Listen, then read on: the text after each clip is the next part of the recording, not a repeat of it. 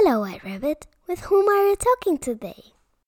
Today I'm talking again with Panji, who, as you may recall, is the gym guide for the lower and upper elementary classrooms at CASA. In this CASA Behind the Scenes episode, we focus on the operational aspects of gym lessons, but we also continue talking about what these lessons look like under the surface. Enjoy! Okay, Panji, let's start with the practical side of things. How many gym guides are working at CASA? Well, actually, if you think about PE teachers, so physical education, there's only one, and that's me. And there are uh, some uh, other sport instructors like Maurice that are doing also all kinds of activities. When you say all kinds of activities, do you mean outside sports? The thing is, by law, you have to give the children uh, at least two lessons a gym a week but in Pijnacker there's not enough space at the gym. So our alternative is to uh, organize some activities outside. And, Maurice likes to do sports, so he's doing that once or two times a week. But when we have the new location within a few years, we have our own gym or only uh, divided by at one other school. So I will do probably more gym also for lower elementary. But at this time, upper elementary has uh, two times gym from me uh, and one time a lower elementary, one lesson a week. So let's talk about the gym gear.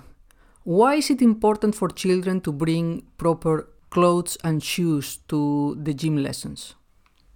Uh, I, I saw in my career some nasty examples about children when, for instance, something fell down on their toe or we're playing soccer, football, and they, they kick a ball with their toe and they're not wearing a proper shoe.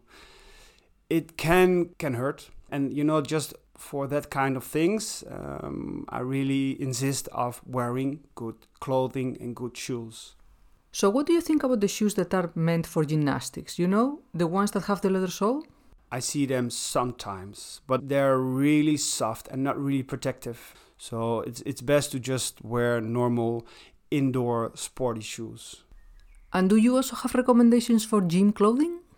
We do have internal climate control in the gym. Okay. So it re- not really matters in what season or temperature uh, it is. It's it's always around 17, 18 degrees. So well, let's say 95% of all children are a bit cold first 2 minutes and then we always do a warm up and then i don't hear anybody complains anymore after.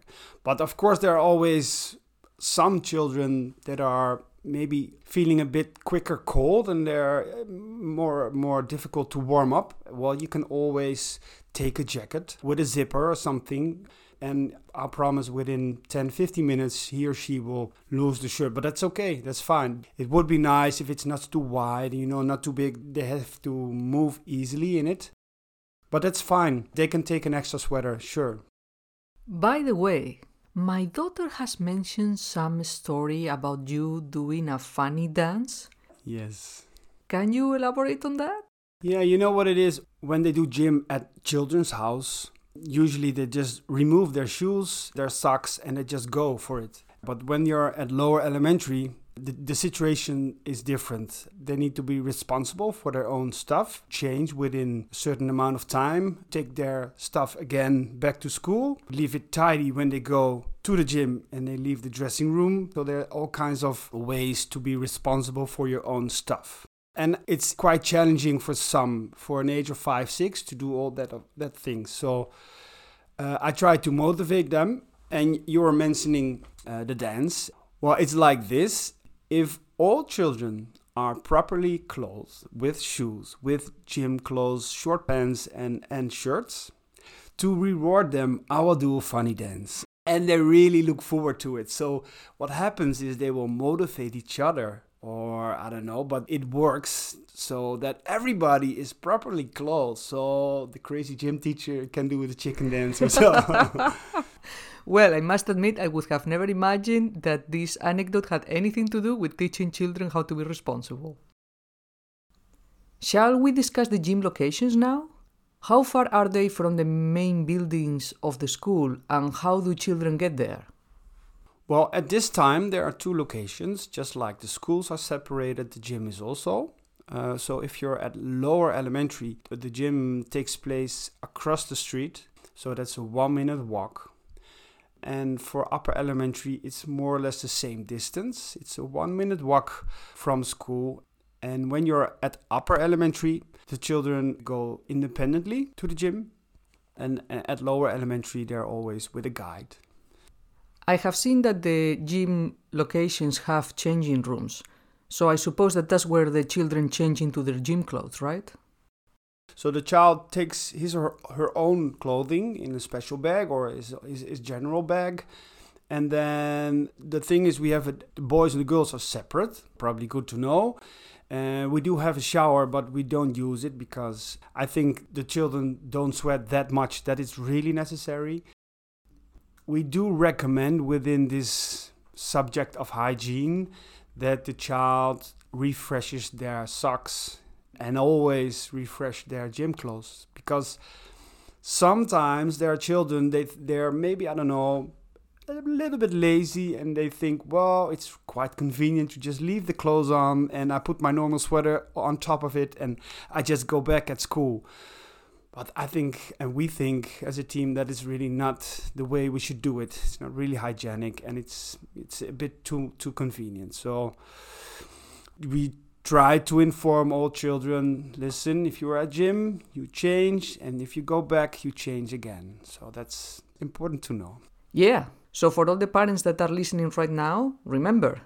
The children should bring a dedicated set of clothes for gym lessons that is different from the clothes that they wear when they come to school. Another topic that I think is very important in the context of gym and sports in general is safety. So, what can you do as a guide to prevent that children get injured during the gym lessons?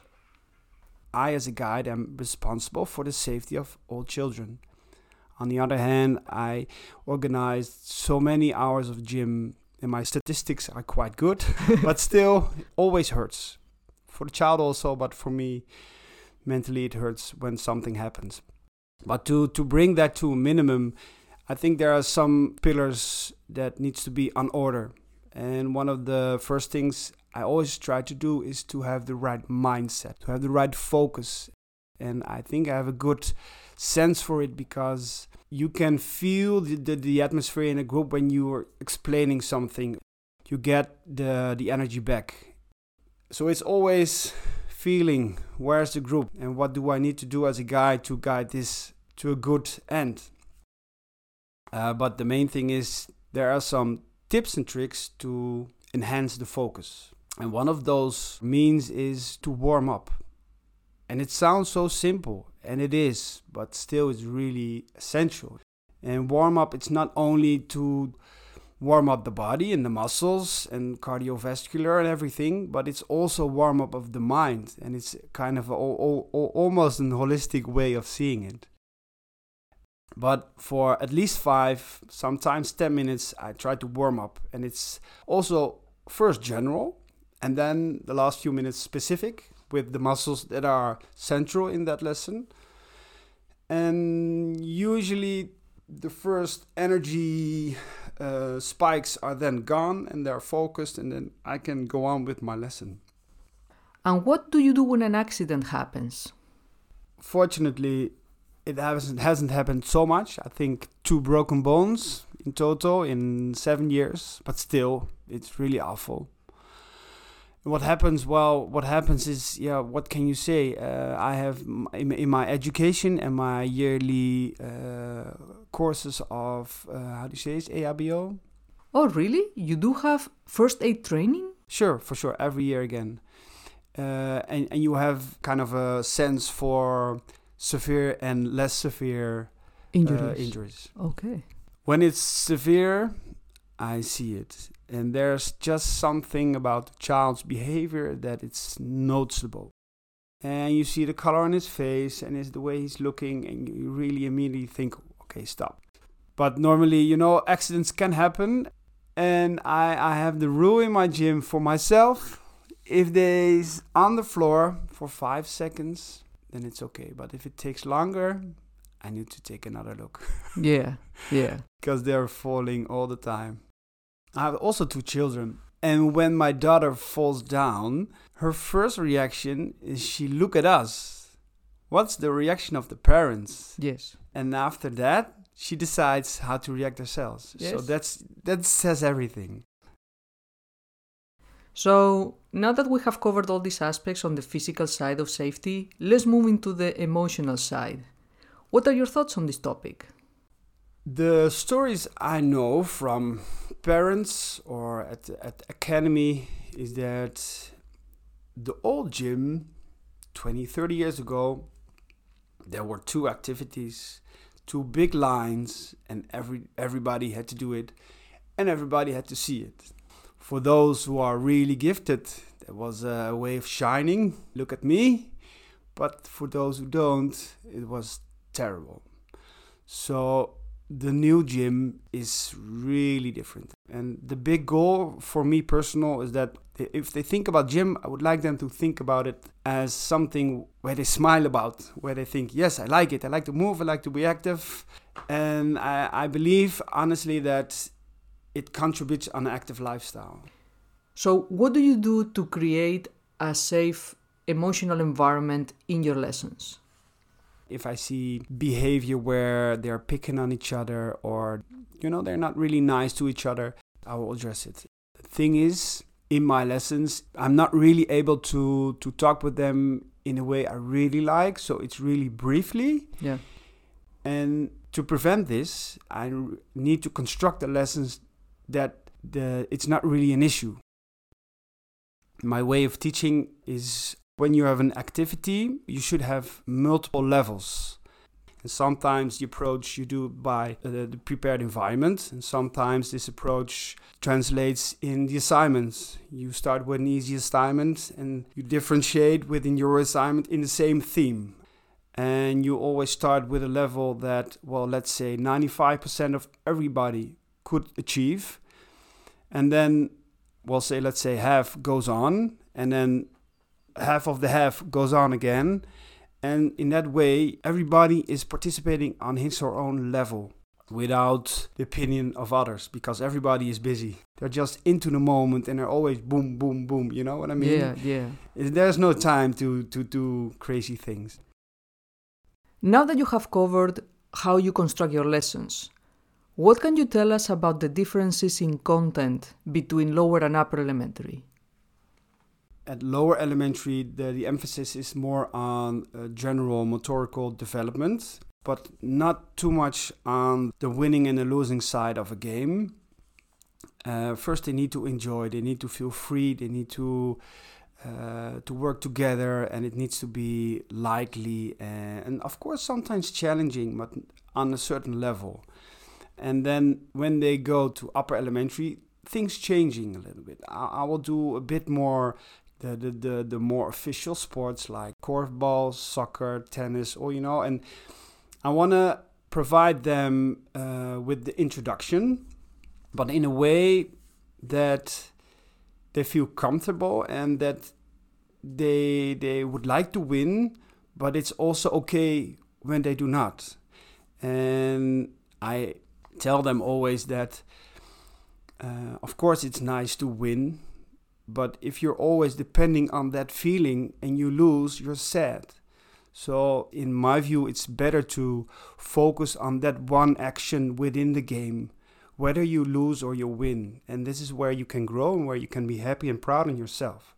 So, if there is one individual action, this is your your your reward. It should be your shoulder tap you know i did well. And then if you won the game well that's a bonus. But if you didn't who cares? I had a good action.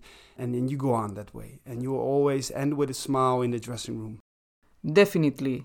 But also, developing the ability to reflect like this allows you to keep your frustration in check, which really helps to figure out what can you do better next time. and the thing there with the sports it's so much about winning for instance, let's say if a child is playing outside school a certain level a sport like korfball or soccer, and for them it's kind of almost their identity, you know, they need to win no matter what.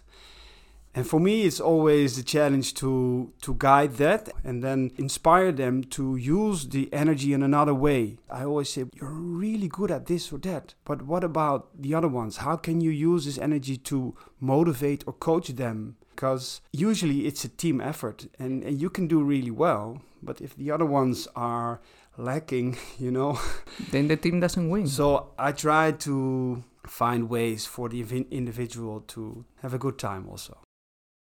Before we go, I would like to revisit the new approach that you are developing for upper elementary. In the previous episode, you mentioned the goal book, in which you and the child write down the gym goals. And then there is this whole aspect of the kids scoring themselves and each other. Can you walk us through this again? The goal book is already there.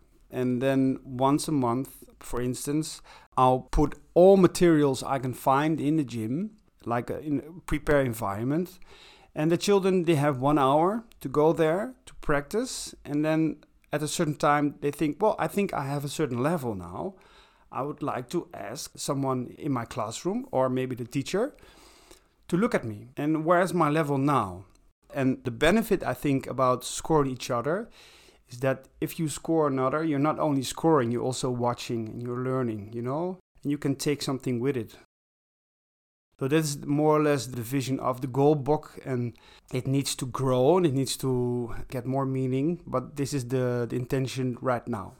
So within a few months, we have probably more experience with this, and the big goal is that children will be more intrinsic motivated to to make their own goals in gym, like they're doing already in the classroom.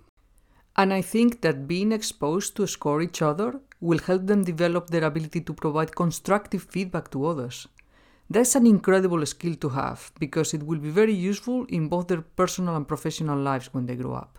Yeah, definitely. And I try to emphasize always to the children that it's it's not about the end goal. It's not about the end game. It's about where do you start and what hurdles did you take and where would I like to go? And the most important thing, I think, is that they know how to get there. What's the road in there? Well, Panji, it's been a pleasure to meet you. Thank you so much for taking the time. What a mind blowing experience to see what the children do in gym lessons through your eyes. Priceless, man. You're welcome. You're welcome. Hey, if you enjoyed this episode, stay tuned for the next one, in which I'm talking to Nick, the guide for the lower elementary and upper elementary DG lessons. And of course, feel free to drop me an email to casastories at casaschool.nl if you have any comments, questions or suggestions for improvement. Hasta pronto!